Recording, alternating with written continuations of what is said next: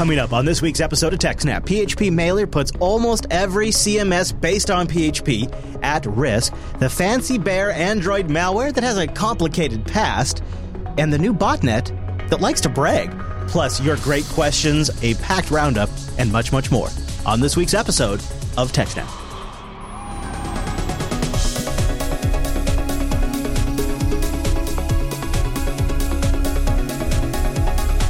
Everyone, and welcome to TechSnap. This is episode 299 of Jupiter Broadcasting's weekly systems network and administration podcast. We stream this episode live on December 29th, 2016. This episode is brought to you by our three sponsors Ting, DigitalOcean, and iXsystems. I'll tell you more about those great sponsors as this year's show goes on. Our downloads and our live stream, it's powered by the incredible ScaleEngine. Go check it out over at scaleengine.com. My name is Chris, and joining us every single week is our host, the admin, the tech, and the teacher, Mr. Alan Jude. Hello, Alan. Hello, Chris. Everybody. Thanks Hello, sir. Hello. Hey, that's a that's a nice TechSnap shirt you got on there, Alan. You must have been preparing yourself for a big show, but you know, after a lot of popular demand, request, whatever you want to call it, uh, I got one to upgrade you. I got one to one up that shirt right there. Look out.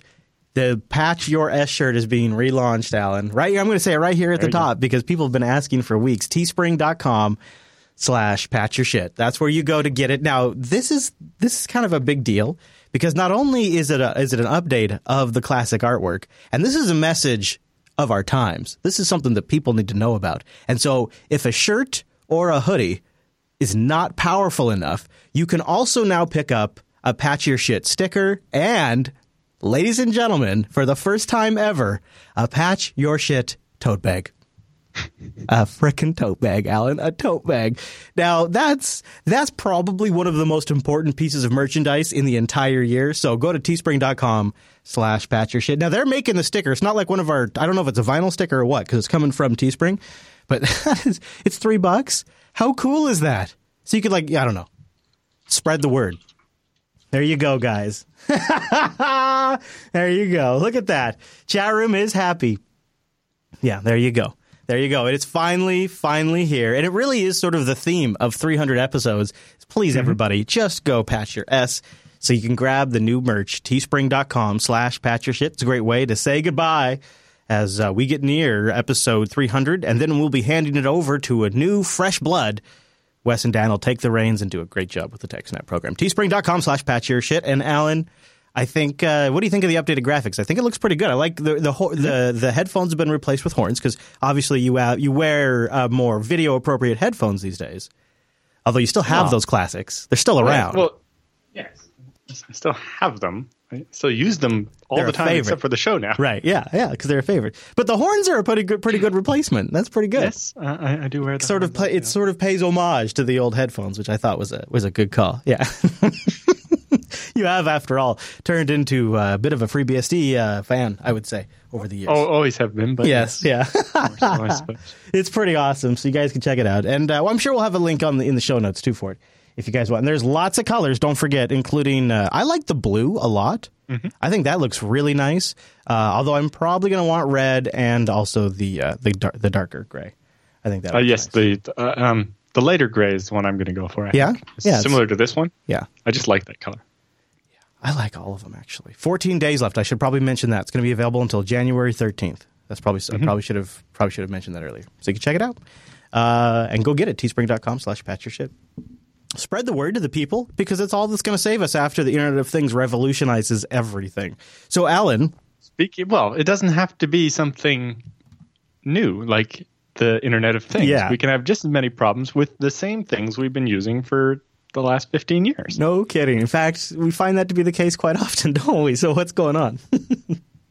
Uh, well, so yes. So uh, I heard you like to patch your shit. So how about you patch your shit after you patch your shit? uh, an exploit for PHP Mailer uh, has come out, and it turns out that it puts at risk almost every PHP-based content management system uh, out on the internet. Oh, uh, so PHP Mailer continues to be the world's most popular transport class, with an estimated nine million users worldwide. Downloads continue at a significant pace daily probably the world's most popular code for sending email using PHP, is used by many open source projects, including WordPress, Drupal, OneCRM, Sugar CRM, Joomla, and many, many more. Uh, so even if you don't think you're running PHP Mailer, you're probably running PHP Mailer. Yeah. Um, an independent researcher uncovered a critical vulnerability in PHP Mailer that could potentially be used by an unauthenticated remote attacker, meaning they don't have to log into your website or anything to do it. They can just show up and do it, um, to achieve arbitrary remote code execution in the context of the web server user and remotely compromise the target web application. So, uh, using this, they can, as the web server, uh, run any code that they provide uh, on your machine, which would be bad. Yeah. Uh, then, if you combine that with something like Dirty Cow or one of these other vulnerabilities that exists on Linux, you could then escalate that from running as the web server user to running as root, Right. and then take over the whole machine. Yep. Yep. Yep. Yep. But even without needing a Linux vulnerability, if you you know can run code as the web server user, which is the user for say WordPress, Drupal, Joomla, etc., you could say implant uh, viruses and so on into the web page. So add an iframe into this web page that lots of people visit. Uh, that will then send them to random exploit kit and infect their machine, What could go wrong? or give them ransomware, or whatever you want to do. Really. Ooh, I like that. Um, so yeah, uh, to exploit the vulnerability, an attacker could target common website components such as contact or feedback forms, registration forms, uh, password email resets uh, that send out emails, or any anything else that basically sends out an email via a vulnerable version of PHP Mailer. And the business impact is a successful exploitation could let remote attackers gain access to the target web server in the context of the web server account, which could lead to full compromise of the web application. For example, if I'm running as the user that WordPress runs as, I can easily uh, look at the config files and get the username and password for the database. And then go into the database and get all the posts, all the users, their email addresses, their hash passwords, etc., and then do whatever I want with them. Uh, plus, make changes to the website and so on and so on. Uh, so, yeah, really bad. Uh, so, when the mailer uh, software calls the system sendmail binary to actually send an email, it can optionally pass additional parameters to sendmail, like the minus F flag to override the from address. Right? That's pretty standard. However, uh, proper input validation is not performed on this input. They thought it was, but they were actually doing it wrong. Oh, So okay. uh, instead of the content being restricted based on what's safe to actually pass to a shell to be executed, they were doing input validation to uh, via RFC 3696 to ensure what was being fed there was an actual email address, a valid email address. Uh, so they were checking against RFC 3696 to make sure that the from address they were trying to send to SendMail was a valid actual email address. Uh, which you think that makes sense, right? If it's an email address, then it'll be fine. The problem is RFC 3696 allows for usernames in the, the you know the, the user part of the email address before the ad to be quoted and have things like spaces in it. That's not what you want to be. I've never really come shell. across that. Uh, yeah, it's it's not often used, but it, it can be. You know, you, you could actually have Hmm. It supports people's it, email huh? address be just their name with the spaces and everything, Hmm. or it's also you know if if people have weird symbols or something in their name, and yeah, That's interesting RFC since kind of allowed for anything, which was a little ridiculous. you don't see it much. But uh, so I guess, it, but you never know, and especially if you're doing if you're a mailer application, uh, you got to kind of accommodate those things. The problem is that you know I could then set my email address to be you know quote attacker uh, slash quote. So that quote doesn't count as a quote an email address; it's a literal quote, and then a bunch of other stuff, blah, and then a closing quote at email.com. Um, and now all of that goes out to the shell, where it then gets interpreted differently uh, than what a normal email does. So if the attacker goes to your website uh, and in the email address box on the say the contact form, they put in this string, which was quote attacker and then an escape quote space minus O capital Q slash TMP uh, space minus X var www cache php code.php uh, space sum uh, quote at email.com. So if you scroll down a little bit, you can see that uh, example Uh, a little bit further. Oh, this guy right here. Okay, right here. Uh, right here. Yep, Right here. further down. Whoa, Alan. Whoa. Ah, this guy. Yeah. So Okay. Yeah, uh, email from right there. See it? Yep. I email see. from and email body.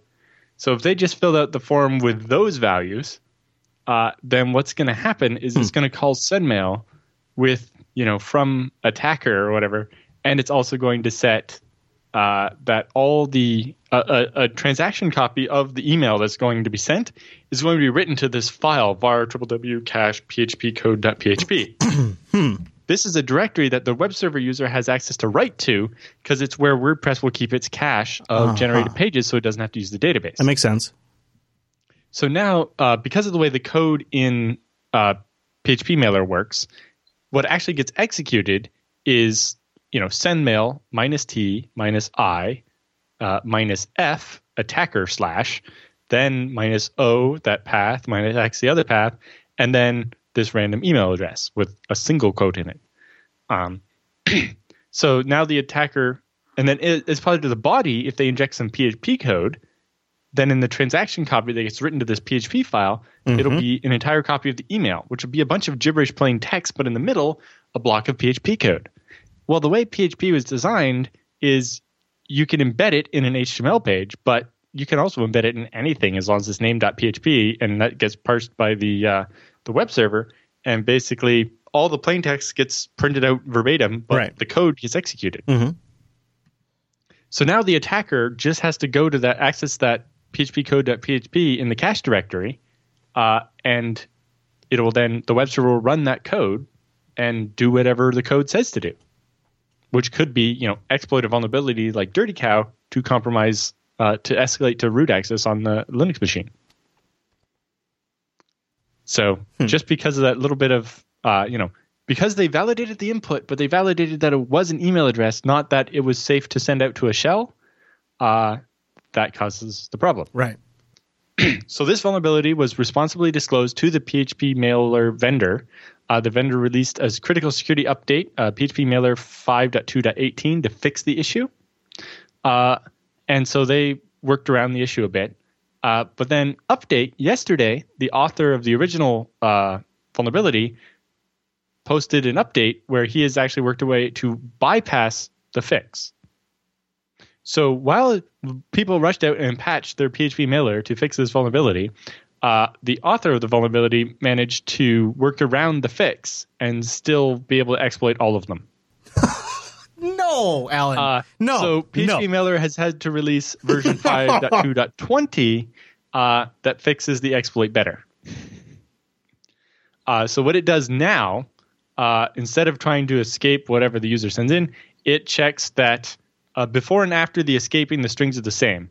So if you put in anything that's going to require a bunch of extra escaping, then it just says no. That's obviously not just a simple email address, uh, and punts on it. Uh, so this way, we know that what's being passed can only be straight characters and nothing that will require any work. And then he didn't stop there. Uh, he's like, well, if this PHP mail sending application has this problem, how much you want to bet almost all the other ones do too? Oh boy. So he looked at Swift Mailer and immediately found the vulnerability existed there as well. Surprise. Yep. That was good insight. I don't know if I would have naturally come to that conclusion, so that was a good that was good insight. Yep. Injecting extra stuff to the command line is, uh, you know, this is exactly the same way that uh, it's the same type of exploit as the one we saw against the WordPress auto update mechanism. Remember when we talked about that one? Mhm. Uh, and again, it was just causing it to run your string as at the command line, and then you could take over the machine. It's a classic. It's a classic. But yeah, as you can see, once we find this vulnerability, we also need to look at all related things because they probably have, you know, it's a common mistake. Yeah, that that is very true. Interesting, and uh, sounds like it affects a lot of PHP applications, especially ones that are like CMSs or ones that maybe companies have used internally to generate reports. So, as we like to say, patch your S. And then after you're done, make sure you've actually patched to the latest patch because the, Right, patch the last patch, no good. enough. the last patch. Uh, 18 that everybody rushed out and installed before Yeah. Christmas turns out, as of yesterday, not good enough. Yeah, that old me, would that you know that would have meant for old me? Old me would have been like, oh my god, I have to write another change control request form for an obvious thing I need to fix immediately, and I have to wait till next Thursday when we have the meeting where I can schedule the installation. I hate this when it's back to back like that. It's such a pain in the butt for certain types of businesses. It is a major amount of work for the IT department. Uh, all right, Alan, any other thoughts on that story? Uh, no, that's After I just dumped on it like that. All right, well, let's talk about something awesome, and that's our first sponsor this week, DigitalOcean. Use our promo code SNAPOcean after you create your account. You just apply it to your balance, and you get a $10 credit. And I love this because DigitalOcean has incredible pricing, and it's easy to set up a system and get going in under 55 seconds. All of their SS, all of their machines use SSDs, so you get great performance. They have lightning fast networking, and they have very straightforward pricing. So uh, they have a $5 a month rig which you get you 512 megabytes of RAM, one core, 20 gigabytes of SSD, and a terabyte transfer. They also have one. This has kind of been my go-to for things that are a little heavier, like Minecraft. And I've also done this now for my Nextcloud instance. Is I'm going with twenty dollars a month, and it's just an unbelievable value. Two gigs of RAM, two core processor, 40 gigabyte SSD, three terabytes of transfer. But it's just you know with the 40 gigabit connections coming to the hypervisor, it's just so amazingly fast. And hourly is even just barely can wrap my head around it great. Three cents an hour to run that rig. Imagine like the latest open source project you want to test out or something like that. Run it for a couple of hours. You could probably even get lucky and deploy it within seconds, either using something set up on DigitalOcean's dashboard that allows you just one click deploy, or one of the hundreds and hundreds of great documents in their uh, community documentation section. In fact, uh, this is kind of a cool tool that we should probably talk about more because I think it's probably right up the alley of our audience. The DOCTL application, which is the official DigitalOcean command line client that uses that API, and I'm, I'm pretty sure their own web interface, which is super nice and slick, it must be using their API in the back end because everything you can do in the web UI, you can do via the API. And that is so handy once you start using DigitalOcean for a long time. You're just getting started. The web interface is great for that. Even if you're like a long-time server expert or a con- total, con- just completely beginner noob type person, the dashboard's great for you. So use our promo code SNAPOcean. Go spin up a rig. They have FreeBSD and Linux systems you can get going with, with that intuitive control panel, straightforward pricing, lots of good documentation, the ability to do snapshots and block storage, and data centers all over the world. DigitalOcean.com start the new year off with a DigitalOcean droplet. Ah, they can they can they can take that. I just made that up right there. On the spot. You can run with a DigitalOcean. I'll give it to you. Merry Christmas. DigitalOcean.com. Use our promo code SNAPOcean. Just apply it to your account. And a big thank you to DigitalOcean for sponsoring the TechSnap program. So, are we uh, are we going to talk about uh, Fancy Bear today, Mr. Jude? Sure. Let's do it. I, I'm, I'm loving the artwork on this report from CrowdStrike. That's some good stuff. Well, then I think um, there's quite a bit of of work that went into making this report fancy, but Yeah, including the uh, name. the actual content is interesting, if not slightly oversold by the artwork and the I don't know the amount of hype they put into it. But anyway, um, starting from late 2014 through 2016, uh, Fancy Bear, which is a variant of the X Agent implant for cell phones, uh, was covertly distributed to Ukrainian military forums. Uh, bundled within a legitimate Android application developed by a member of the Ukrainian artillery uh, officer Yaroslav Sherstuk. it was developed by the Ukrainian army. Uh, so just some guy who's uh, an officer in the Ukrainian artillery. Some guy. I mean, so that's basically, yeah. well, okay. so uh, the Ukrainians have these old Soviet era D thirty howitzers, Hmm. and to do the figuring to target them takes like a couple of minutes of math.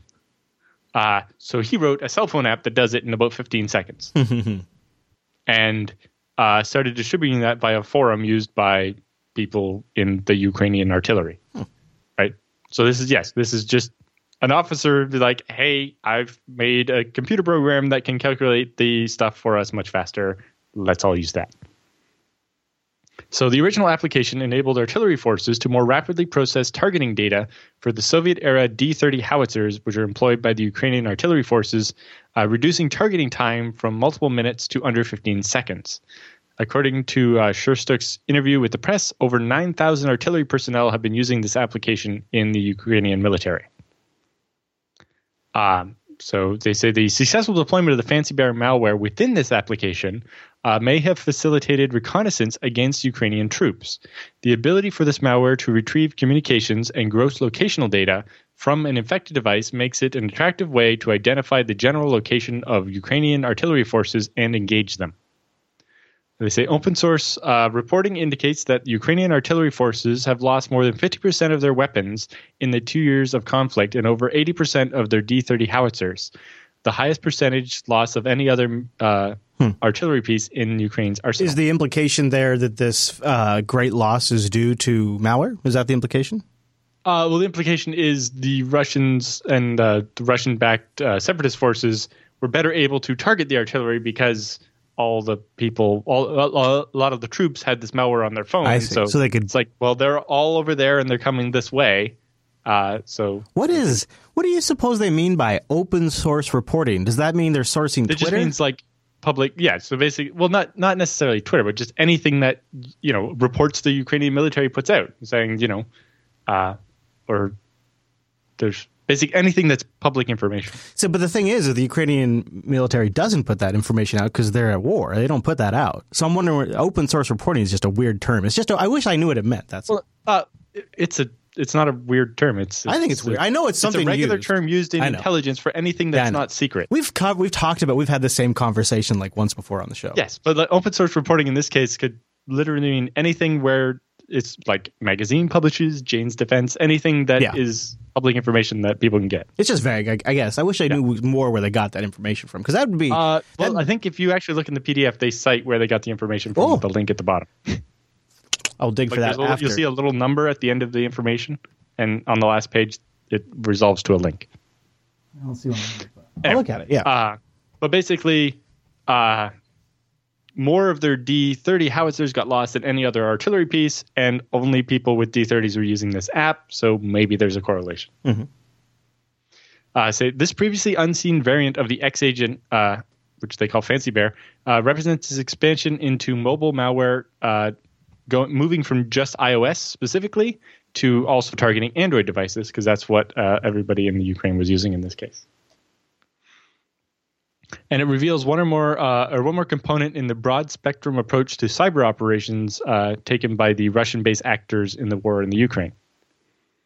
Uh, the collection of such tactical artillery forces positioning intelligence by Fancy Bear further supports CrowdStrike's previous assessment that Fancy Bear is likely affiliated with the Russian Military Intelligence, or GRU, and works closely with uh, Russian military forces operating in eastern Ukraine and on the border regions with Russia. So the original application uh, central to this discussion was uh, called bunch of Russian characters 30. dot APK.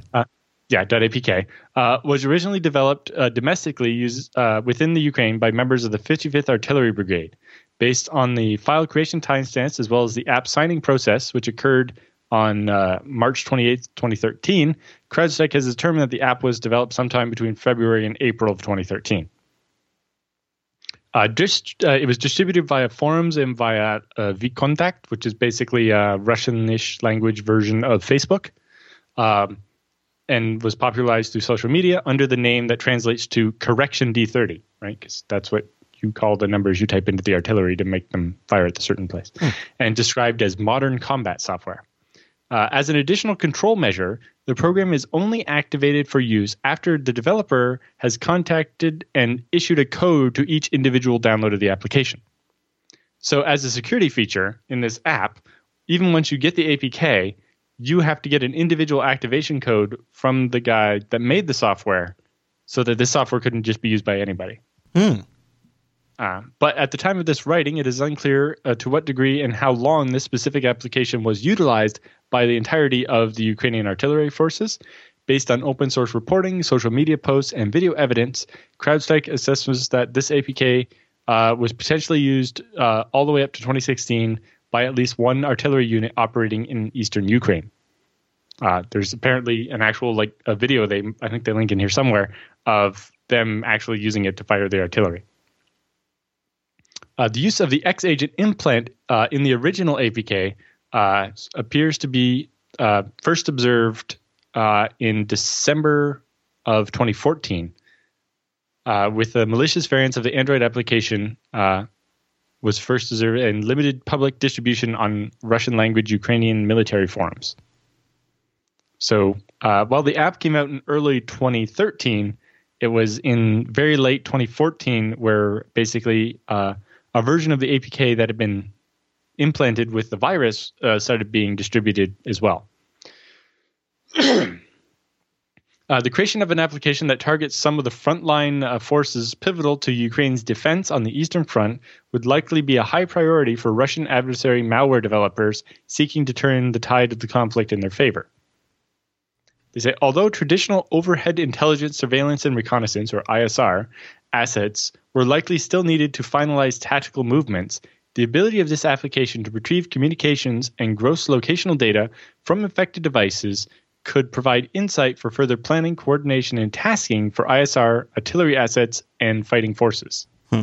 So basically, while the Russians would still use uh, drones to actually target their attacks from airplanes and artillery to destroy the Ukrainian artillery, um, having the gross locational data from all these infected cell phones could tell them where to send the drones to find the artillery, right? Rather yeah. than having to fly around and hope to find it. And and according to this timeline, they started development on this potentially well before there was even an armed conflict. So they were sort of perhaps preemptively expecting things to go south, committed resources to it a couple of years before there was a conflict, and then when the conflict happened, they had the software created. Right. Although that band is very wide because they don't know that that actually happened. It was sometime between here and here is when they developed it. Oh, okay. But yes, the application they were targeting existed that early, so it's it's entirely possible. Um, but yes, it, it kind of brings a new meaning to counter battery fire. So normally, what happens when you have artillery is they have basically they use radars and detect the incoming shells, and from that they can do the math backwards and figure out where the artillery is shooting from. So you know, when the one side's artillery is shooting at the other side's tanks uh, that are trying to come in or whatever, or troops, uh, the others, the second side's artillery can now see uh, by doing the math from the radar uh, reflections off the incoming shells, know where the enemy artillery is and do counter battery fire. Basically, shoot their artillery at the first side's artillery.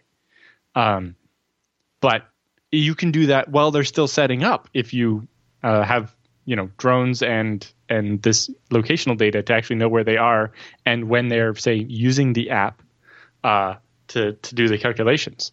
Although uh, they point out that the app actually does more than that. Um, the X Agent Android variant does not exhibit a destructive function and does not interfere with the function of the original application. Because you know one of the obvious things to do is make all the targeting information generated by the app wrong, right? Mm. You know, it's like every time we fire our artillery, we end up over there instead of where we're aiming. anyway, therefore, CrowdStrike Intelligence has assessed that its likely role of this malware is strategic in nature. Uh, the capabilities of this malware include gaining access to all the contacts in the phone, uh, the SMS text messages, call logs, internet data, and other things. And Fancy Bear would likely leverage this information in its intelligence and uh, planning value. So, you know, if instructions are passed that way, or if um, you know you just your other people in your squad or your command, you know the entire organizational structure of your unit could be in the contacts list on your phone. So getting all that information could be interesting. Hmm.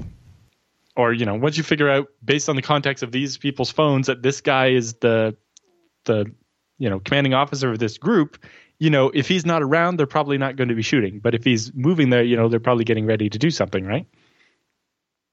and all the other data that they could put together from this. Uh, CrowdStrike Intelligence uh, assesses a tool such as this has the potential ability to map out a unit's uh, composition and hierarchy, determine their plans, and even triangulate their approximate location. This type of st- uh, strategic analysis can enable the identification of zones in which troops are operating and help prioritize assets within these zones for further targeting. So, yeah.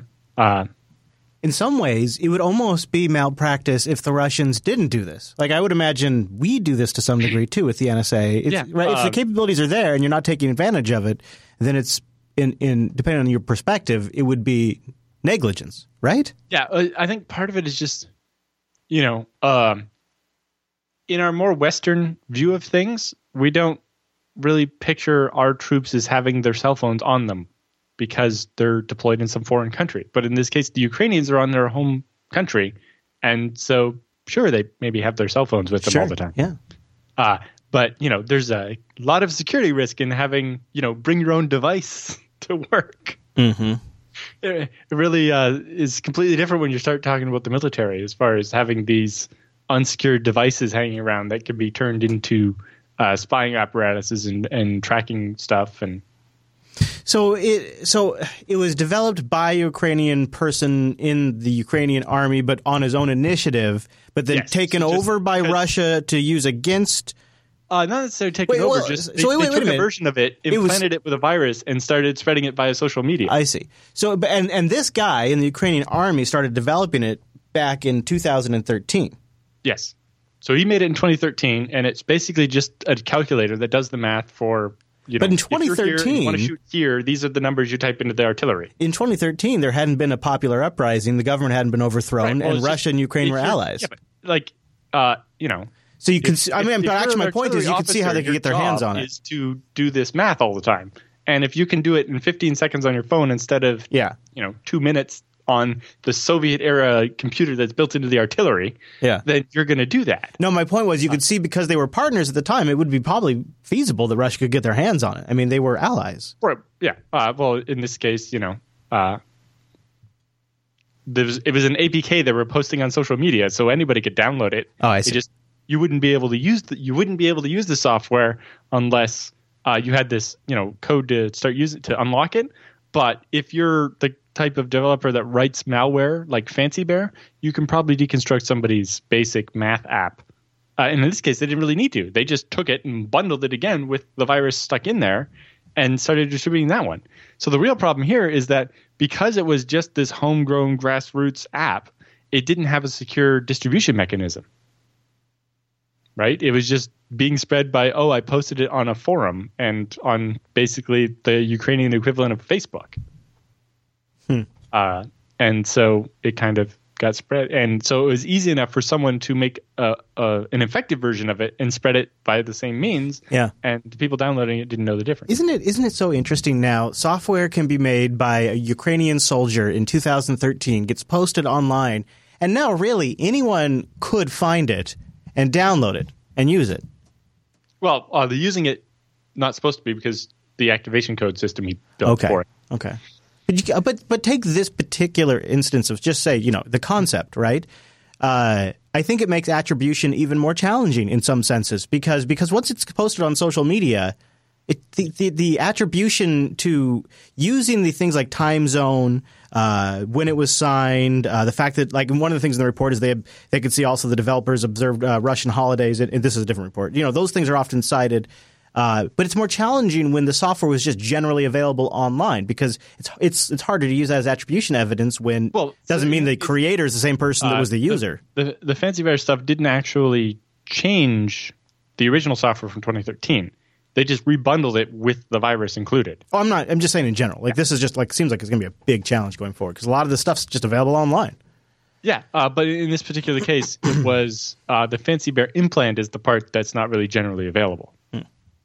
you know, the source code for that, and, and you know, it's- CrowdStrike is it's on a beat. the the uh, conclusions they're drawing from it are based on uh, the all the different places Fancy Bear is used and how it's used and when it's used, and they all seem to be in pro-Russian circumstances and so on. But yes, then they have this one here uh, that you're showing. This is where uh, the question was, why is this distributed on Russian language forums? And it's like, well, it turns out that you know most of the war is happening in the eastern part of Ukraine, and uh, in the eastern part of Ukraine, most people speak Russian. Right. Yeah. You know, uh, like what twenty five percent plus thirty four percent speak Russian or Russian and Ukrainian equally. And I even observe Russian holidays and all that. Yeah, it's Yeah. They were they had a, they had a culture that was connected for a really. I mean, they're connect. It goes. Yes. It's yeah. Yeah. That makes Goes sense to me. I think that totally. soccer Yeah, that makes sense. Huh. And But uh, I, I just uh, you know it's interesting to think about you know you don't you normally think about uh, troops having better comm discipline and so on. Not everybody just you know having a pocket somewhere in their battle fatigues for their cell phone or something. But um, you know at the same time it's like the troops had to work with what they were given. And if they're given soviet era artillery that takes a really long time to target and they can do that faster you know um, it's uh, I'm sure it's going to change. They'll probably set a policy. No phones. There was uh, I didn't see who went by in the uh, in the chat room said that when I was in the service. Oh yeah, here it is.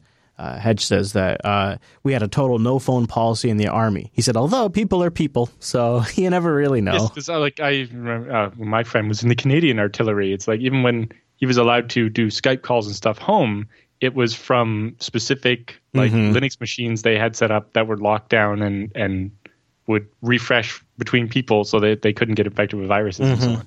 Yep. Yeah, it's very serious stuff. It's very serious. Well, Mr. Jude, any other thoughts on uh, the CrowdStrike story?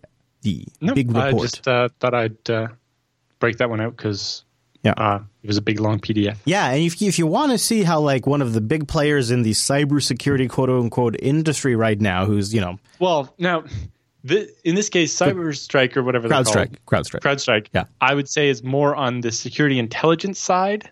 right? right? They're more looking at um, how governments and militaries use cyber stuff rather than it. You know, one of these reports that is actually looking at how the malware actually worked. You know, they didn't really deconstruct the malware in this particular case.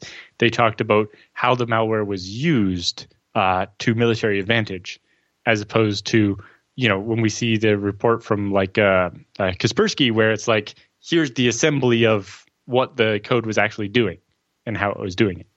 Uh, but yes, if you're interested, it's definitely uh, Yeah, it's just interesting. interesting to see how they put it together, and their their name is getting mentioned so much these days in the press. They're definitely becoming really well known, and so they have a lot of attention. You want to see how one of their reports is put together. Uh, the PDF is all linked up. Of course, the big highlights are noted by Alan in the show notes, uh, which is always kind of useful if you just want the basic breakdown. So let's talk about mobile a little bit in another context. Let's talk about Ting. One of the things I love about Ting is no contract nor the termination fee, only pay for what you use and get ready for this. They have zero incentive to block updates. They don't have a Ting experience if they need to update so that way you can get Ting video and Ting music streaming in the Ting App Store. They have absolutely zero business incentive to block updates and every motivation to make sure you have a smooth experience. This is why I always encourage people, if you can, if you are fortunate enough, go over to Ting with an unlocked device that's getting directly updated by Google. And I, I I I think it's doable now, even from a budget standpoint. I point out the Nexus 5X, which still has a couple of years of support, three hundred and thirty-eight dollars from Ting. This is unlocked. This is no contract. This is pay for what you use. Just your minutes, just your messages, just your megabytes, and six dollars for the line and taxes. That, that's really it. They will not get in the way of any of the Google updates. They don't have any incentive to do so. And if you want to use CDMA or GSM, Ting has both networks. It's a really great deal. You combine it with the Google experience, and I, or actually, you know what? Honestly, I, what do what I do. I'm I'm no longer on Android, although I think the I think the Nexus 5X is a great phone. Uh, I got the I got the iPhone 7 on the upgrade program, and I get an unlocked one, and I put it on Ting. And right now, I have it on the GSM network. I get a totally up to date phone, great new features, and I, I have like things like Overcast and YouTube Red. So I download videos and podcasts on my Wi-Fi for listening while commuting. It's great. I'm almost always on Wi-Fi except for when I'm driving, so I basically treat the data network like a backup. I hate phone calls. I use Telegram for all my texting. No contract, so I can just turn it off if I need to. Check them out. Go to techsnap.ting.com. Go over there and help us out. Support the show and get $25 off a device, or if you bring one over to Ting, check their BYOD page. They'll give you $25 in service credit. It's likely going to pay for more than your first month. That's how cheap Ting is. TechSnap.ting.com and a big thank you to Ting for sponsoring the TechSnap program. TechSnap.ting.com. Happy 2017, Ting. So uh, we move on to the Leet botnet. This sounds pretty good. Leet botnet's always going to, if it's got a name like that, it better be damn good, actually. Better live up. Yep. it's interesting it? where they actually got the name from in this case. Oh, okay. Uh, I, I'm not sure it was done on purpose, but it seems likely. I love it. So anyway, uh, so earlier this year we saw the huge DDoS attack against Krebs, uh, and analysis showed the attack pelted servers was 620 gigabits per second of traffic, and there were fears that the release of the source code for that uh, Mirai botnet or Mirai uh, would mean that we saw even bigger attacks. Although so far we haven't really seen that. Partly, I think, because the release of the source code caused there to be many forks of it, Mm. and now all these botnets are competing with each other, taking over segments of the available machines, uh, and so it actually caused fragmentation. Uh, so no one botnet is as big as the original botnet Interesting. because they're all fighting over the dwindling pool of vulnerable machines. uh, you know, as some of those machines have gotten patched, so they're not vulnerable anymore, or just uh, some of them good guys have taken the source code for the Mirai botnet and actually used it to poison the machines that were uh, infectable. They, they change the default password or just cripple it or whatever to actually stop it from being reinfected. Anyway, uh, we expected to see that. So, uh, in the run up to Christmas, the security firm Imperva managed to fend off a 650 gigabit denial of service attack. Ooh. Uh, but it was uh, it had nothing to do with the Mirai botnet. It was a completely new form of malware that is described as just as powerful and as uh, as the most dangerous one to date. Uh, so the concern is that 2017 uh, is going to get a lot worse. Oh. Uh, so the, there's some interesting aspects to this malware. Uh, so it doesn't appear to really be related to Mirai at all. Um, interestingly, uh, a couple of quotes here. Clearly proud of their work uh, that they put into this malware, the creators, uh, the creator or creators, saw fit to sign it. Uh, analysis of the attack showed that the TCP option headers in the SYN packets that they're sending uh, spell out LEET, No. the LEET bot name. Oh gosh. So if you open the uh, second link further down, they'll actually show a Wireshark capture this one? of it spelling it. Yep. If you scroll down a little bit, there's a picture of it spelling out LEET. A little bit further down. Boy, this is look at the graphics on this thing. This is a great post.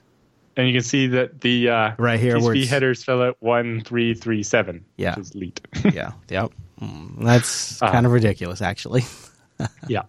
the attack itself took place on uh, December 21st, uh, but details about what happened are only just coming out now because it takes some time for that. It targeted a number of IP addresses uh, of Imperva's proxies, uh, not one specific customer. Uh, the DDoS mitigation company uh, speculates this is because the attackers were unable to get a specific IP address for the customer whose website was being protected by the DDoS uh, proxies. So um, they just attacked the DDoS service in general instead of one particular customer uh, because it was easier that way. Uh, one wave of the attack generated as much as 650 gigabits of traffic, uh, or more than 150 million packets per second. Uh, the- despite attempting to analyze the attacks, Imperva has been unable to determine where it originated from.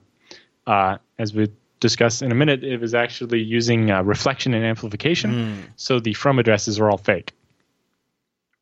Uh, Imperva has been uh, sorry. The company noted that it used a combination of both small and large payloads. Uh, so the idea behind using a small payload and sending many many packets is that routers and switches have small CPUs, Sure. right? And so they can only handle so many packets per second. Uh, so if you're sending 150 million packets a second, you can actually, even if uh, you know the switch has enough bandwidth to handle that, uh, you can end up tying up the CPU so much as it figures out, all right, that packet needs to go over there, that packet needs to go over there, that packet needs to go over there, uh, or whatever. Uh, you can actually knock the network offline by just saturating the CPU on the switch so it can't do any more work without actually having to clog the entire internet connection, right? Send more bandwidth than they have. Uh, but they mixed that. So they did uh, small packets to try to overload the CPUs and large packets to try to clog the pipes. Uh, so by mixing the two, uh, they were hoping to, you know, find the limit of one or the other. All they wanted to do was knock it offline, so they didn't care which. Uh, so they were trying both. Well, the Mirai botnet uh, worked by firing randomly generated strings of characters to generate the traffic. In the case of the Leet botnet, the malware was accessing local files on the source machine, scrambling them uh, by just mixing them together and randomizing it slightly, and using that as its payload. So each infected machine will be different because they're just grabbing random files off the hard drive, scrambling it, and sending it. causing it to not be the same payload, so it won't match a signature, and it'll be harder for you know these DDoS companies to filter out this traffic from other traffic. Uh, Imperva described the attack as a mishmash of pulverized system files from thousands upon thousands of compromised devices.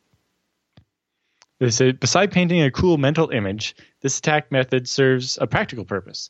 Specifically, it makes for an effective obfuscation technique that can be used to produce an unlimited number of extremely randomized payloads. Using these payloads, an offender can circumvent signature based uh, security systems that mitigate attacks by identifying similar uh, content. So, this way, the attack coming from each machine is unique because they're randomly picking random files that'll be different. Uh, while in this instance, Imperva was able to mitigate the attack, the company says the Leet botnet is just a sign of things to come and brace yourself for a messy 2017. Uh, so then, if you get more into the details on the Imperva site, uh, they talk about how uh, they were using Anycast to basically absorb the traffic uh, as close to the source in multiple locations, filter it, and then proxy it back to uh, the actual websites, only the clean traffic getting through. and so they noticed that the attackers just went after their Anycast IPs rather than going after a specific customer because no specific customer is tied to any one IP. Mm. Uh, it says it's hard to say why the attackers didn't focus on a specific customer. Most likely, it was the result of the offender not being able to resolve the IP address of his affected victim, which was masked by in, uh, Incapsula proxies. Hmm. And uh, lacking any better option, the offender turned his attention to the service that stood between him and the target. Hmm. Now, if you scroll up to the first graphic, the little uh, traffic graph, you can see the first DDoS burst uh, lasted about 20 minutes uh, and peaked at about 400 gigabits. Uh, because that failed to make a dent, the offender then paused, regrouped, and then tried a second round hmm. where they did 650 gigabits per second hmm, yeah. and more than 150 million packets per second for uh, about 20 more minutes. Yeah. Um, so yeah, both attack bursts uh, originated from spoofed IP addresses, making it impossible to trace the botnet's actual geolocation or learn anything about the nature of the attacking devices.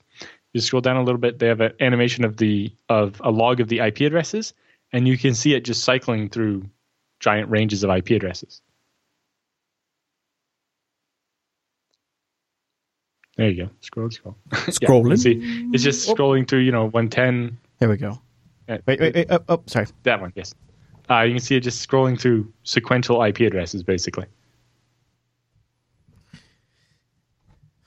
Yeah, I can. Uh, so, yeah. unlike the Mirai botnet, mm-hmm. which we know used direct attacks and didn't require reflection to get to that big number, this botnet is likely smaller because it only got to 650 megabits uh, using reflection and amplification. So, uh, you know, sending spoofed attacks and and probably bouncing off other machines uh, in order to get that big. But either way, that's a lot of traffic to have to deal with.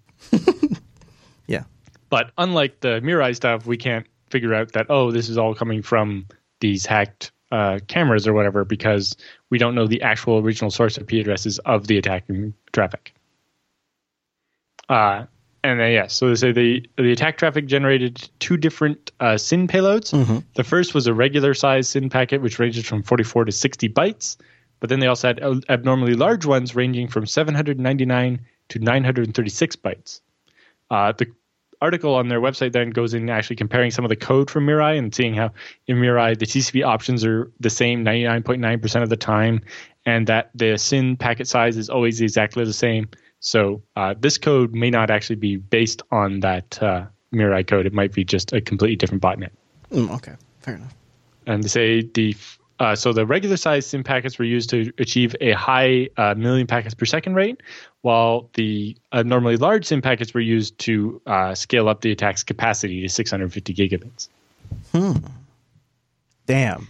Yeah.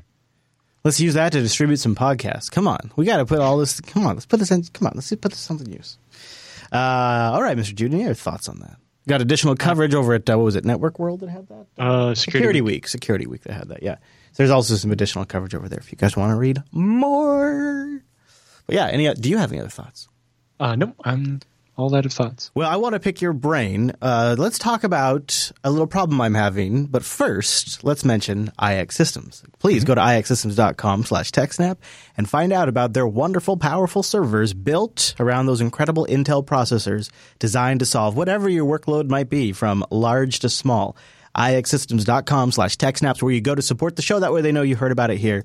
And then dig in. Everything from the FreeNAS Mini up to servers for just about I mean, really, any serious workload, they have some incredible systems they can design for you. Then the TrueNAS appliances, which are great, especially if you're working with VMware, and then the TrueRack, when you just want to build your own cloud. Check it out at ixsystems.com slash TechSnap. But Alan, before we mention the super cool build, the water cooled build that they have mm-hmm. up on their blog, I have a question for you. Uh, the Beard found a Black Friday sale on uh, Toshiba 5 terabyte drives. Yep. And I, I uh, bought 52 of those last year, did you? earlier this year. 128 megabyte megabyte buffer too. Damn, that's great. So I, I can't remember what we have. It's been so long now. I can't remember what JB has in its FreeNAS Mini. Uh, it's 12 terabytes total, and uh, I don't remember how much is available to us. So it's the, it's a FreeNAS Mini with uh, you know it's got uh, all the bays are full now. What do you suggest? How many bays does it have? Which size? it's the it's the smaller one. So it's not So the it's XL. four bays? Yeah, it's four bays. Okay. which uh, has been rock solid for us. And so I'm wondering what you think the best approach would be for us to move over to five. One thing we considered was just moving over everything over to a temporary NAS, like doing like a maybe like something like a ZFS send or another method to copy everything over to a temporary NAS, um, and then just rebuild the FreeNAS Mini with these drives. But I wondered if you had another recommendation for it. There's a couple of ways to approach that. If there are spare SATA slots, which there probably are, you could hook up one of those five terabyte drives in addition to the four existing drives, and then do the zpool replace command. So this does an online replacement. So unlike the other method, which is disconnect a drive, rely on redundancy while it resilvers onto uh, the new drive, your problem is with only you're only using RAID Z1. So you if if one of the other old drives dies during that, you lose all your data, which would be really bad. Whereas the zpool replace, you keep all four original drives online, and then you just copy the data off one of them onto the new bigger drive. Uh, once that's done, then you remove uh, the old drive that you've replaced and put the Toshiba in there, and take a second Toshiba and do zpool replace on the second drive. So as long as you have the spare SATA ports to be able to connect, you know that one extra drive or two extra drives. It's got eSATA too. Yeah, but I'm pretty sure that motherboard has like 12 SATA ports, so you're fine.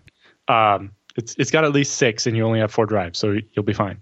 Uh, you can replace each of those drives online uh, that way, uh, and then once all four of the drives in the pool are the five terabytes, your pool will just magically have the more free space. Uh, but yes, the other option is just another machine somewhere that you can uh, plug the four drives into, uh, set it up with FreeNAS, create the pool, and then ZFS send over from one to the other until all the files are copied over. Uh, although then you're limited by your one gig NIC, uh, so it'll take a lot longer than doing it locally, where you can do hundreds of megabytes a second. That was one thing I was thinking about. Yeah.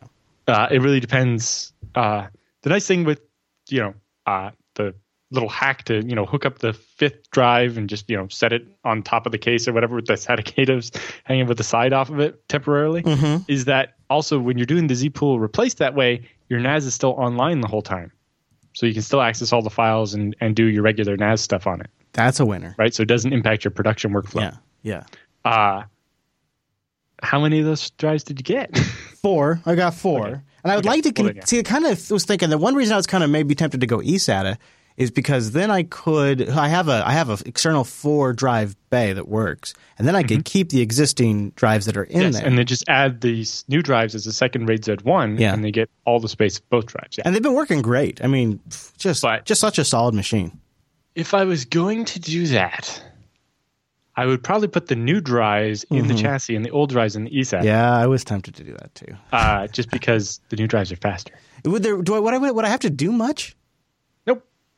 Just- ZFS doesn't care when you move the drives to a different location. As long as it can see all the drives, it will just, when it boots up, it'll import the pool and be like, okay. I think I am going to do that then. It doesn't matter. Like you can change the order and the device names and hook them up to a different HBA. That's, Sweet. That's one of the things that's awesome about ZFS. Whereas with old hardware RAID, if the card died and you replaced it with an identical card that was Mm-hmm. slightly different, it would be like, nope, I won't import that pool. That's foreign. I don't know what to do with it. Mm-hmm. Whereas ZFS is just like, I know exactly what to do because I spent the first 512K of each hard drive explaining this is this drive and it goes here. Brilliant. And I just read those labels off each drive and go. I love it. Then I am going to do that thing because I was I was feeling that inclination anyways. Uh, so then on the other end of iXsystems, they have this cool new uh, water. Is I think it's water cooled. This water cooled Yes, server. water cool. Tell me about this because this looks pretty cool. Uh, so yeah, they're, uh, customer is building a new system for a supercomputing lab, and so they want to overclock to get even more megahertz out of their machine. And so, if you want to overclock, you probably want to water cool to get your best efficiency. Uh, especially in this case, because it, that's like a 2U chassis, so there's not much room for a giant cooler on your CPU. So you can see they have water cooling and it runs to their uh, radiator block, which is just mounted to the uh, row of big 80 millimeter fans uh, that do like 12,000 RPM uh, on, in the chassis. Uh, so this, I'm sure, is actually a custom build that uh, IX did for the customer. yeah, it looks like right now 64 gigs of RAM, capable of going 128 gigs, which is nuts in a in a uh, I, so it's i7 Haswell system with eight Oh, cores. Oh, it's an i7 Haswell. Okay. I guess it makes sense for overclocking. Yeah, that's so cool. They got it currently running. Wow. Wow, we were able to safely overclock this system from 3 gigahertz to an amazing speed of 4.8 gigahertz. I heard somebody got that same chip up to 7 gigahertz using uh, liquid nitrogen, although that's not really sustainable. Wow, that is so cool. Jeez. Jeez, I could I could do a few things with 4.8 gigahertz. 920 watts of redundant uh, high efficiency uh, power too. Yeah, those are like gold or platinum certified super micro power supplies. They are very nice. Man, iXsystems at the top of their game. Check them out at ixsystems.com slash TechSnap. And a big thank you to IX. Yeah, like I said, they will build custom and whatever it needs to solve your problem. Yeah, for sure. Uh, also, while we uh, while we're talking about uh, things that are of the BSD flavor and variants, let's mention a new episode of the BSD Now program, episode 169, 2016 highlights. I actually took over and hosted I don't one. even know. Oh, do you? Okay, Yeah. because I don't even know what's in that episode. Yeah. I didn't help pick. Like for the TechSnap that aired last week, I picked out the stories and gave the list to Rikai. But for the BSD now, I was just told you don't have to show up next week. I'm like, Yeah. okay. I'm really only no in it for a couple of minutes. episode. It's mostly all you guys, but uh, I do kick it off, and uh, I uh, I do I my. might actually have to watch a little bit of it just to see what was picked as the best moment. you have to see what I'll. You have to tell me how I did for the Tarsnap read because it was my first time ever. but I tried my best. so yeah, check it out. Uh, it's it's like a crossover episode. Uh, right, that's kind of perfect. Right as we're reaching 300, uh, check it out. Episode 169 of the BSD Now program. Go get the HD version so that way you get high definition Jude in your face. This is about the halfway point of this show, so it's a great point. But with the news all done, that means it's time for the TechSnap feedback.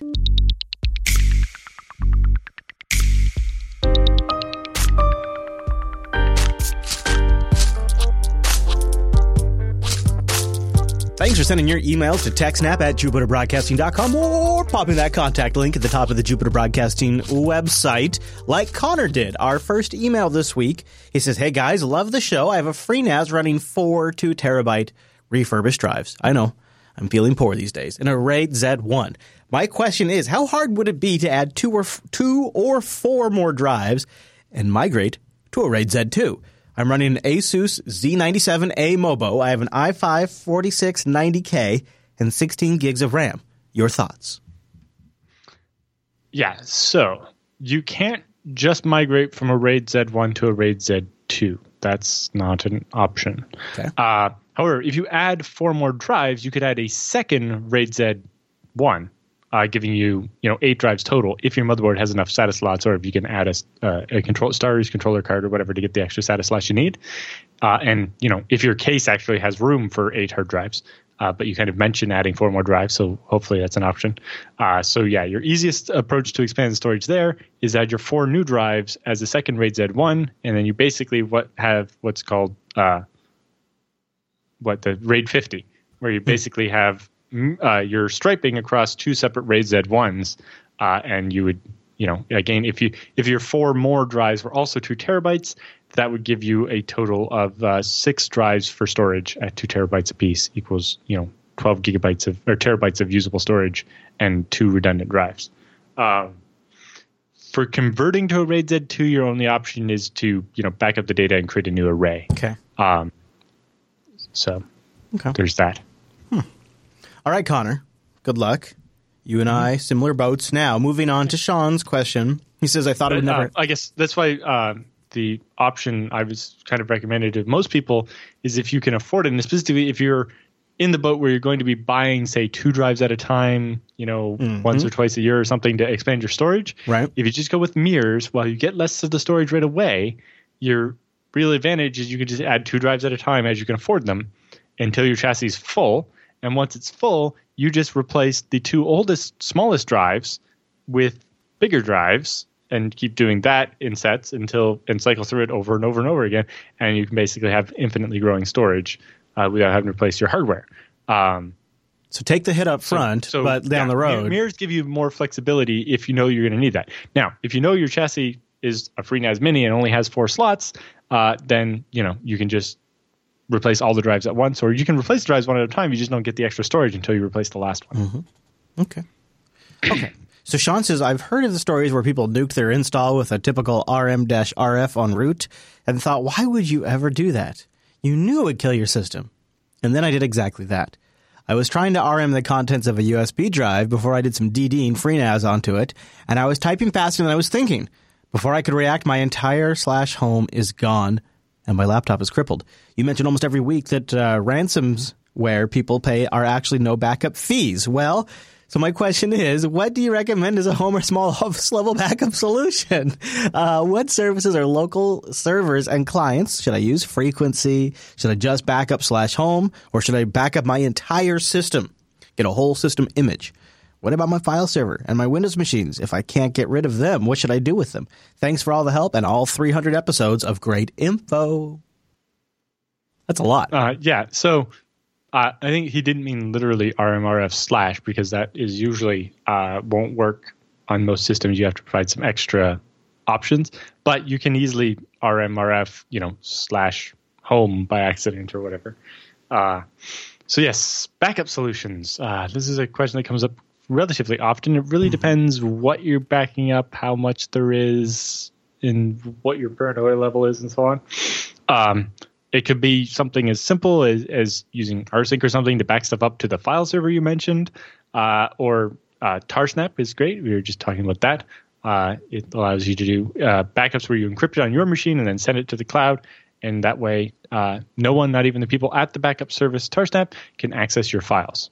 This is a hard question to answer because, in part, it comes down to what's your style of loading a system.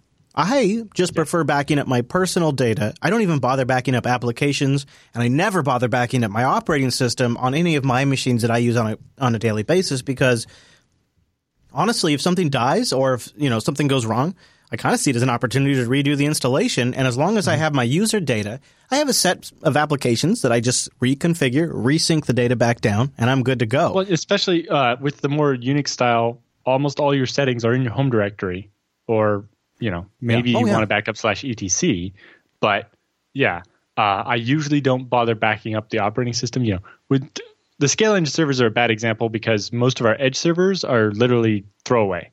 If if anything goes wrong, we just overwrite, we just reinstall over top of the old and don't keep any files at all. There's nothing on the systems that's unique that we need to keep yeah. uh, you know, sometimes we'll keep the SSH key to avoid all the extra warnings or whatever. But even our SSH keys are all managed by Puppet, so it doesn't actually cause a warning. It actually replaces it in the known host file on every machine with the new correct key. Um, I would just say too, like uh, you can go as far as Bacula, where, where which can do four just entire bare metal restores. You could go as far as monthly clonezillas that you rotate around. I mean, you can you can really go pretty far with it this. can really it comes down to a couple of things like uh, is it okay to actually have your laptop offline for a couple hours while you're doing a full disk image? Uh, and how quickly do you need to be able to restore? Is reinstalling the OS and then restoring your home directory enough, or do you have enough extra stuff where that's going to be problematic? I wish we uh, had like a really solid, like succinct answer, but it's it's definitely one of Yeah, those. It then your question depends. of remote backups is like, well, how fast is your internet connection? Do you have bandwidth limits? Uh, you know, how much data do you actually have that needs to be backed up, and Yeah. how often? What's your upload? Yeah. So, backups to your file server is usually a great way, and then maybe offsite from there if if uh, you need, or you can If you're you know, using choose a FreeNAS, subset of things. if you're using FreeNAS too, uh, look at the CrashPlan. I think there's still a CrashPlan plugin. Take a look at that. That's also uh, totally usable. yeah, and it's a great way to back up Windows. Does machines. Backblaze have a FreeNAS plugin? Because if they don't, they should get on that. That would be great. They really should. Yeah. All right. So uh, token or uh, Tokera, Torikon, Tori, Torikan from our IRC Torikan says, so my ISP has a slow upload speed and it has very high download speeds, which is probably a pretty typical configuration for most of us. Is my download speed affected when I max out the upload speed? So is my down affected? Or I suppose people would wonder about the reverse too. Yes. Uh, and the answer to both is somewhat. So, uh, the way TCP or the Transmission Control Protocol works, which is what almost everything on the internet is, is it has what's called a sliding window. So, in order to make, uh, you know, especially when we think back to the internet of the 1970s, um, computers were slow, but your computer could be three times faster than the other person's because that was one generation of change, right? Uh, it's like, oh, your machine is 10 megahertz, but mine's 33 megahertz. what are you going to do? Right.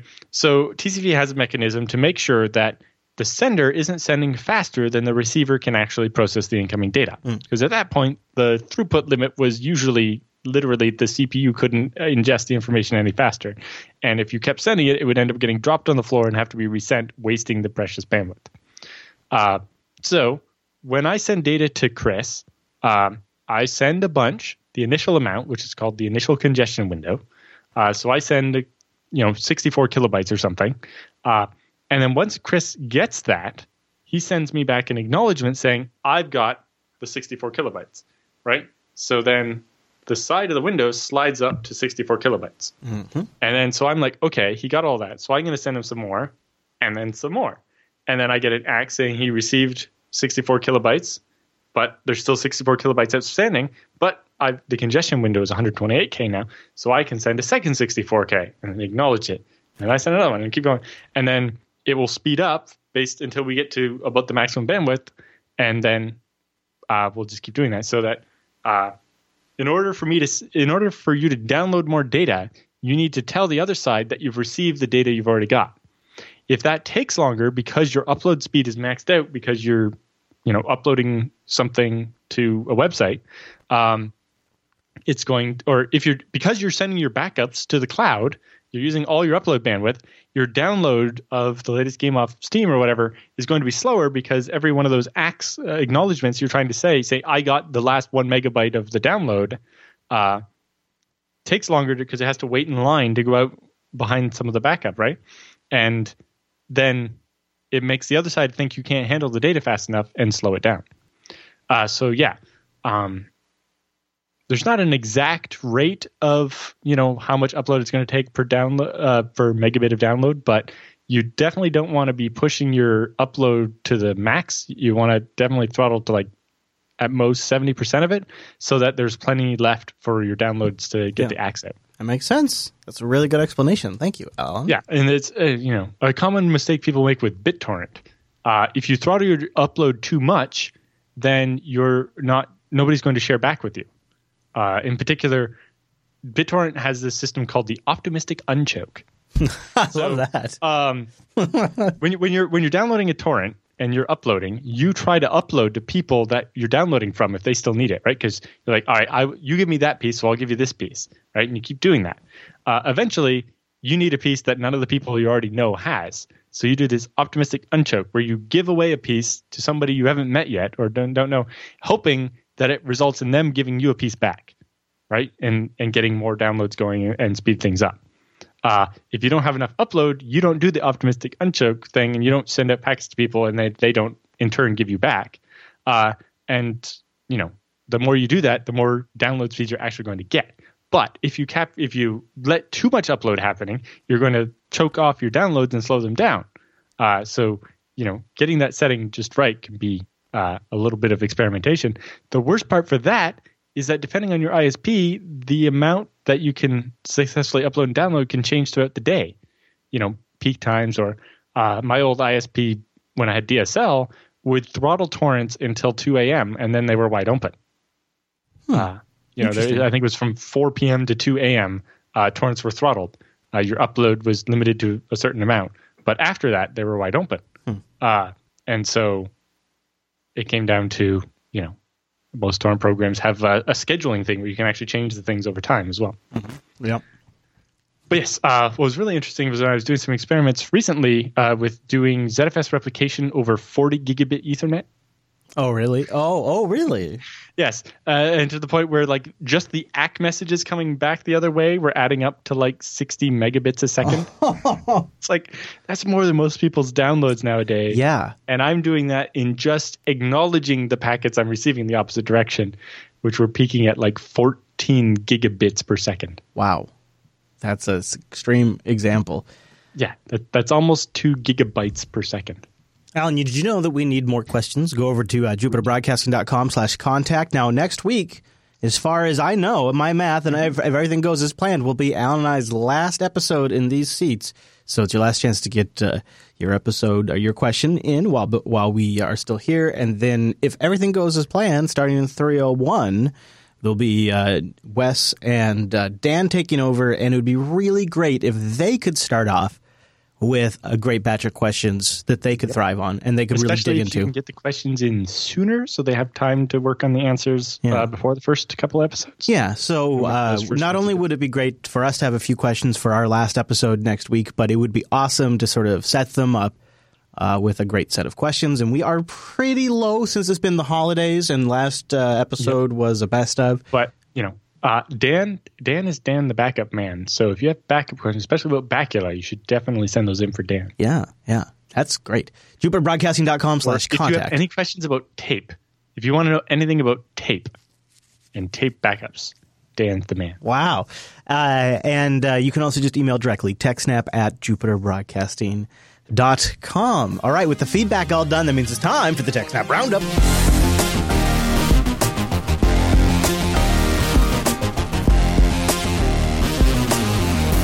Welcome to the TechSnap Roundup. Yeah, that's what that crazy music means. Now, the Roundup are stories that just didn't fit at the top of the show, but we want to give you some links to read on your own after the show. Some of these links came from our subreddit too at techsnap.reddit.com. This first story, I think, did. T-Mobile is rolling out the battery shutdown update to remaining Galaxy Note 7s on their network. So they're going to do a You haven't uh, taken advantage of the was it like uh, recall warranty replacement thing? yeah, yeah. Uh, then your phone's going to get bricked. Now I, it sounds like like some super high percentage, ninety three percent of I think they say here in this article of Note Seven devices in the U.S. have been returned. Mm-hmm. So if you're one of the few that's still just like If you have somehow not heard about what's happening with the Note no, 7, at this point you, it must be a choice. It's a choice, right? And so what the update's going to do is just going to not allow the device to ever get charged again.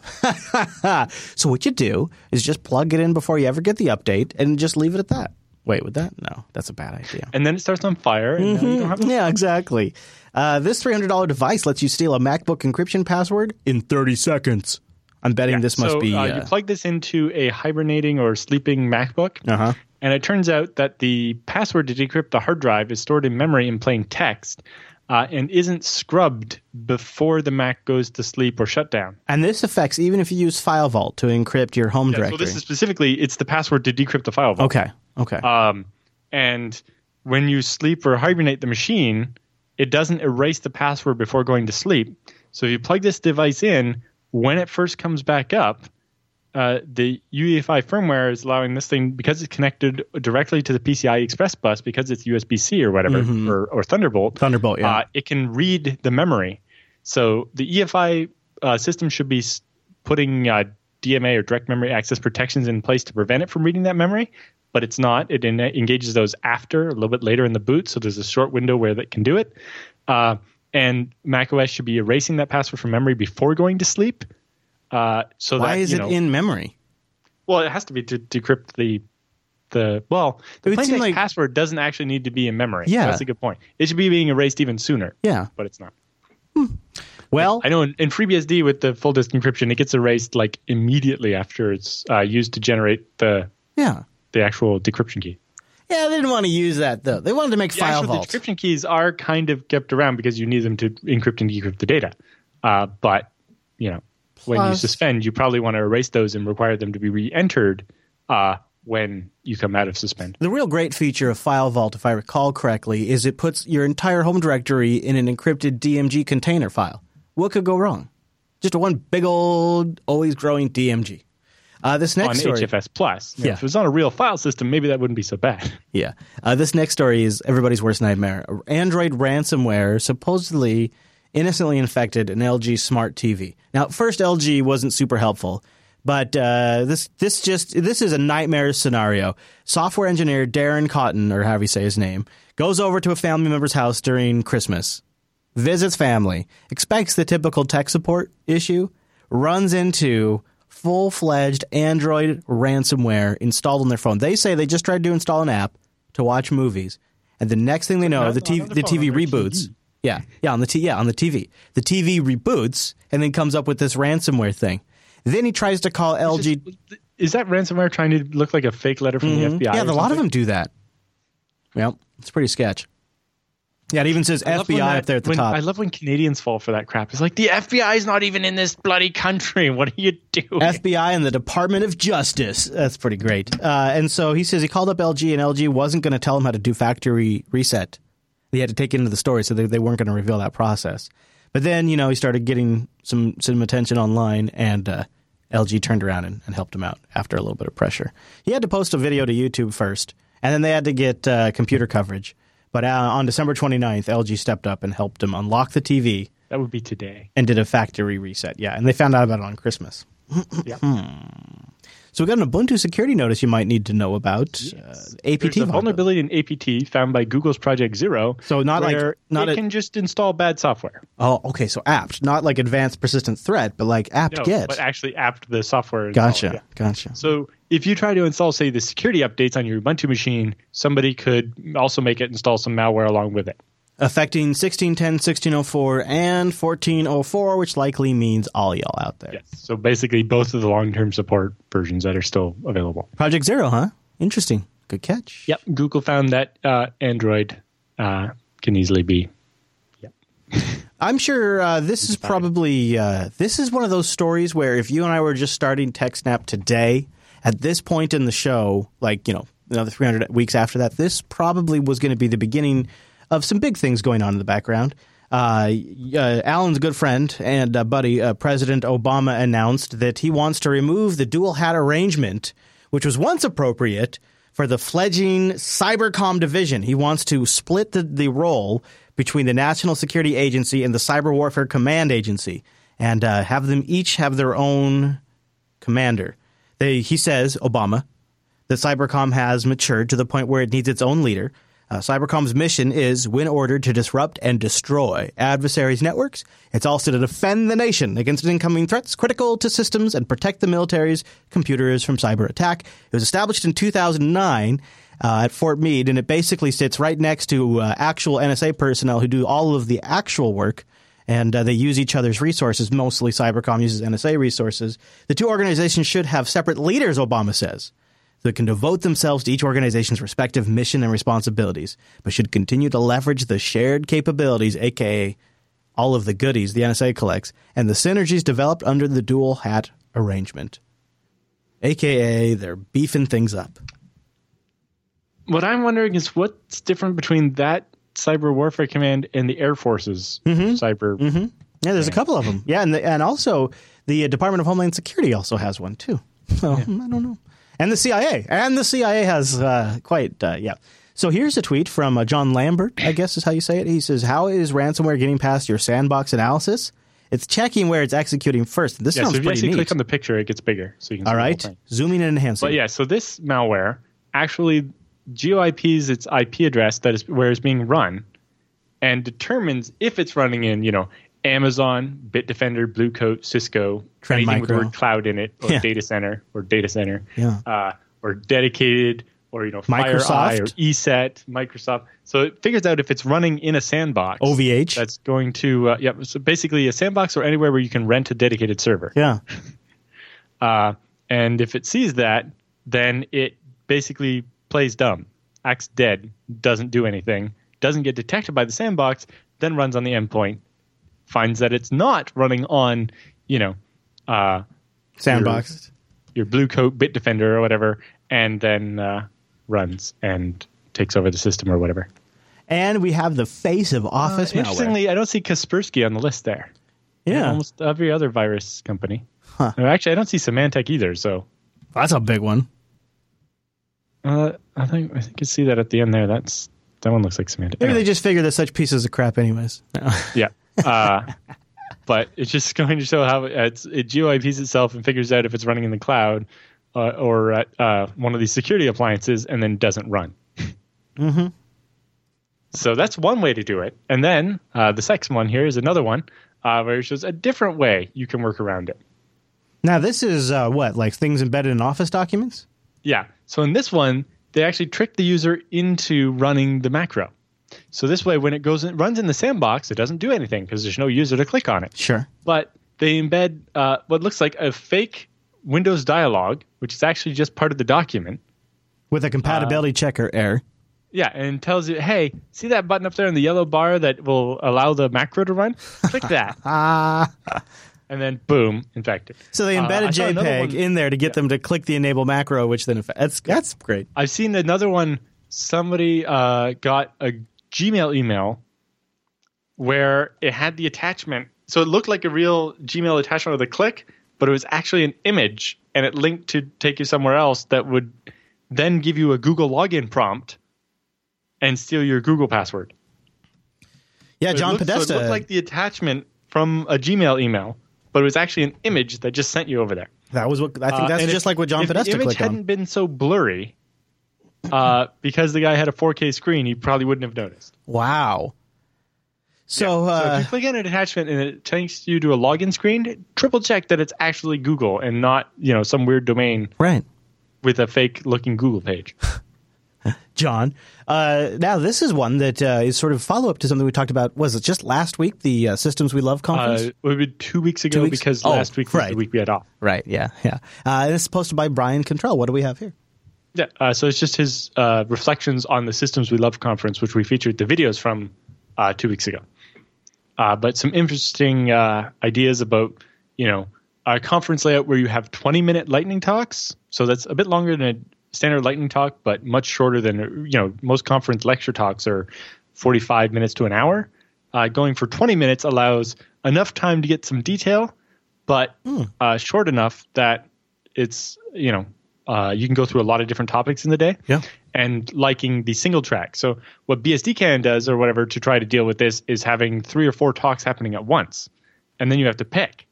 So it's like if we made each one of them only 20 minutes, you could actually probably fit the three tracks into um, all running at one instead of instead of three concurrent tracks, you could just have each of them only gets 20 minutes and does uh, you know everything is a single um, track. Now, at BSDCAN, part of the reason we don't do that is because there's not rooms big enough to fit all of the people at all uh, for all at the same talk. But, um, but I think he said the biggest mistake they made at Systems We Love was not having enough or long enough breaks. Uh, I think because I agree, the breaks are really important because that's when you actually talk to the other people. You know, especially in the the lecture type talks where you're listening to other people talk, it's you know impolite to be talking to other people at that time. So the in between where you have the time to actually have you know the conversations about each of the topics, or you know ask more questions of the speaker and that kind of stuff. Yeah. Very cool. Check it out. Linked in the roundup. Now, this one came from the New York Times today how Russia recruited elite hackers for its cyber war. And I just have a couple of interesting bits highlighted, but you can read the whole long article. Uh, for more than three years. Rather than rely on military officers working out of isolated bunkers like in the Ukraine, Russian government recruiters have scouted a wide range of programmers, placing prominent ads on social media sites, offering jobs to college students and professional coders, and even speaking openly about scouting Russia's criminal underworld for potential talent. These all sound like things the U.S. should be doing too. Uh, then it goes on to say, if you graduate, this is an ad. If you graduated from college, if you're a technical specialist, if you're ready to use your knowledge, we give you an opportunity. Uh, members of the science uh, squadrons in the video say, this is what posted on social media, comfortable accommodations are given, shown an apartment furnished with a washing machine as an incentive. yeah. It's Russia after all. Yeah. Uh, they say uh, experts uh, say that the strategy is more than just talk.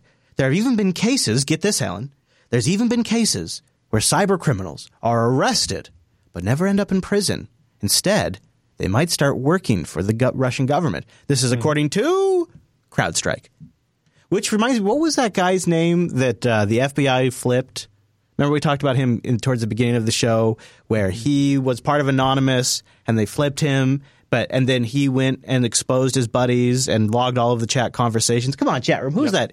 This is this, that one. Um, yeah. There's been a few of these. It's something that's there's kind the, of common. uh, there was also the guy. It's not quite the same, but uh, the guy who told the FBI, I think it was uh, when Manning was giving the documents to WikiLeaks or whatever, is somebody that had basically been arrested before and so didn't want to piss off the FBI. Right. So not quite the same, but Sabu, that's who it was. Yeah, yes, yeah, Sabu was yeah, the one you're yep. thinking of. Thanks, chat room. Boy, they're handy. Uh, okay, next story in the roundup. Canadian telecoms are pushing back on proposed police powers. So what's this about, Alan? This is uh, Bill C51, which expanded what ISPs have to keep records of and so on. And uh, both ISPs, both big and small, so big like Rogers, which is basically AT and T in Canada, uh, or uh, and TekSavvy, which is a smaller ISP, uh, have been pushing back against you know what they see as silly things they have to do. Yeah, boy, that's good. Good for them. Glad to hear that. Well, of course they came out against it. I don't know if it will actually mean anything. Is Yeah, important- yeah. Well, there's that. Uh, all right. Well, let's get let's talk about those uh, Russian hackers because their MethBot fraud. I never thought I'd be saying that. Stole 180 million dollars in online ads. MethBot fraud. Yeah. So they they created 250,000 fake websites and then sold advertising on them and generated 300 million fake video impressions per day and charged ad networks to for the ads on the videos. So apparently they're making as much as 5 million dollars a day off this uh, advertising fraud. That doesn't sound basically just having botnet botneted machines go to their fake websites to cause traffic. That's the clever part. It was like, how are you getting the traffic? Ah, bots. The MethBot ring. 300 Mm-hmm. million fake video impressions daily. Uh, who's paying that out, I wonder? That's interesting. Well, that anybody that's paying, uh, you know, they're tricking the ad networks into making it. You know, uh, American traffic is usually worth a lot more than say Russian traffic. Mm-hmm. Uh, so you know, if you have a lot of botneted machines, Yeah. especially when you can divide it up by two hundred fifty thousand fake websites, you know, my problem when I tried this was trying to do it with only three websites. yeah, yeah. I did the that was also, wow, like fifteen years ago. Yeah. Yep. All right. So let's talk about something else from Project Zero this week. A Chrome OS exploit. What? Well, in particular, this is a guest post. I think it's the first time I've ever seen Project Zero Oh. have a post that wasn't by somebody that works at Google. Yeah. That. Yeah. But this is a researcher who found a bug in Chrome OS. Uh, there's a, a one byte buffer overflow, and he actually managed to work that into an exploit, which is very nice. Good on him. Um, and uh, so he went and did a blog post about it and got it up on the Project Zero. Very nice. That's that's a great read. Check that out in the roundup. Uh, all right. How about this one? The Android malware that has infected Barnes and Noble. Uh, ADUPS AdUps. Yeah, so this is not so much malware, it's actually the firmware management system. Basically, they sell this to companies making devices. Um, and it manages firmware updates and it does all kinds of big data telem- telemetry stuff to tell you about how people are actually using the device. So, spyware. Um, but it turns out the version included on the Barnes and Noble's tablet is one of the vulnerable ones, and only their newer version isn't vulnerable to being taken over and turned into actual this. malware on top of the spyware. God. So yes, this is uh, legitimate spyware that companies sell to device manufacturers, and then it has vulnerabilities and gets turned into a bad actual malware. The only thing that sounds more morally offensive to me are these rogue lawyers that made six million dollars shaking down porn pirates. Yeah. So these are people we've known for doing this kind of copyright trolling uh, lawsuits and stuff, but we actually have details on how they did it in this case. So in this case, uh, these two lawyers have been charged with conspiracy to commit mail fraud and wire fraud. After it turns out what they would do is they would buy the copyright to some porn from somewhere, right? Then they would go and upload it to the Pirate Bay and otherwise, themselves upload it, and then track down everybody who downloaded it and then try to sue them. But they're the one that posted it on the torrent site. Oh, is very And clever. they didn't tell the court that part. oh well, why would you? Because normally, like, you know, uh, in the Canadian version of the law, usually they only really go after the person who actually did the uploading to the torrent site. yeah. In this case, it was them. And so I would say even if you own the copyright, if you're the one that uploads it to the pirate site, then you know you were giving permission for people to download it. This next link looks super fascinating. It's it's nice to see those lawyers getting smacked. and getting a little exposure. Uh, a century of surveillance, an interactive timeline, an interactive timeline, ladies and gentlemen, of FBI investigations. This is really super cool, Alan. Yeah, so this is from Muckrock. They're the guys that help people do freedom of information requests against the FBI and so on. uh-huh. And so they've compiled like every investigation ever and put it on a timeline. You Wow. can see the acceleration and when they were searching who and who they were spying on and all this stuff. Boy, you're talking, geez, holy crap. It really blows up on here. Mhm. Dang. That's a great find. I'm going to read that after the show. And like the part you were at there was only like the 50s. You know, yeah, the the anti-communism purges and so on. Yeah, yeah. Oof. Surveillance, whistleblowing, and security engineering. This looks like a blog post about a rootkit. What's this? This is about the uh, rootkit installed at Yahoo to let the NSA spy on the Yahoo emails. Ah, So this is originally from uh, the version of October, but it was updated recently uh, with information when the uh, it turns out the NSA's rootkit was actually a Linux kernel module, which raises the question: Is that a GPL violation? Something tells me they probably did not check the license Well, compatibility in before they. particular, yes, it seems like the exploit is not open source. It's not released under the GPL, Yeah. yeah, and you know you linked it against a Linux kernel. That would be so funny. It's like it's like the modern version of tax fraud. Wouldn't that be great if that somehow developed into a course? Or is this case? like at the you, you break the gangsters getting tax fraud? Yeah. It's like you could break the NSA by getting them for Something the tells GPL me violation. this is probably going nowhere. That'd But be uh, the first time the GPL was ever useful. Hey, Software Conservancy, I got a gig for you. Why don't you look into it? All right. Uh, last but not necessarily least, actually, we have two more stories, don't we? Uh, nope, we don't. Last story. Last. Oh boy, Alan. Oh boy, I like this one because it's got a a GIF, not a GIF. Leaked files expose flaws in an official report into an inmate's death, and it looks like they got uh, some video surveillance that they've embedded Yeah. in the. So basically, uh, what this is actually about, though, is a law firm getting hacked and all of its files being leaked. Or oh, in particular, not so much the law firm getting hacked as the law firm accidentally exposing all of its private files to the internet and then somebody getting access to them. This is pretty interesting. What an interesting way to sort of come about in something like that. Uh, and uh, if that uh, law firm needs uh, any improvements in their security, just stop by our IRC chat room. I'm sure they'll be happy to help you out. If you'd like to submit a story to our roundup, techsnap.reddit.com would be a great place to go. I usually check that before every show when we toss them in there. You can join us live for episode 300 next week by going to jblive.tv. You can get it converted to your local time at jupiterbroadcasting.com slash calendar. We do it live at 1 p.m. Pacific, which is 4 p.m. Eastern, which is 2100 UTC. Mm-hmm, Of course, that might change very soon, so keep an eye out on the calendar. Yeah, yeah. And uh, you can also just stream the audio at jblive.fm. And you can grab the RSS feed over at Jupiter Broadcasting. Just look for episode 299 of the show. We have the show notes, so, which are links to everything we talked about, direct download files, and the RSS feed as well. So you can subscribe to that. Or you can go subscribe to the Jupiter Broadcasting channel on YouTube. Okay, everybody, thanks so much for tuning in this week's episode of TechSnap. And we'll see you right back here next week.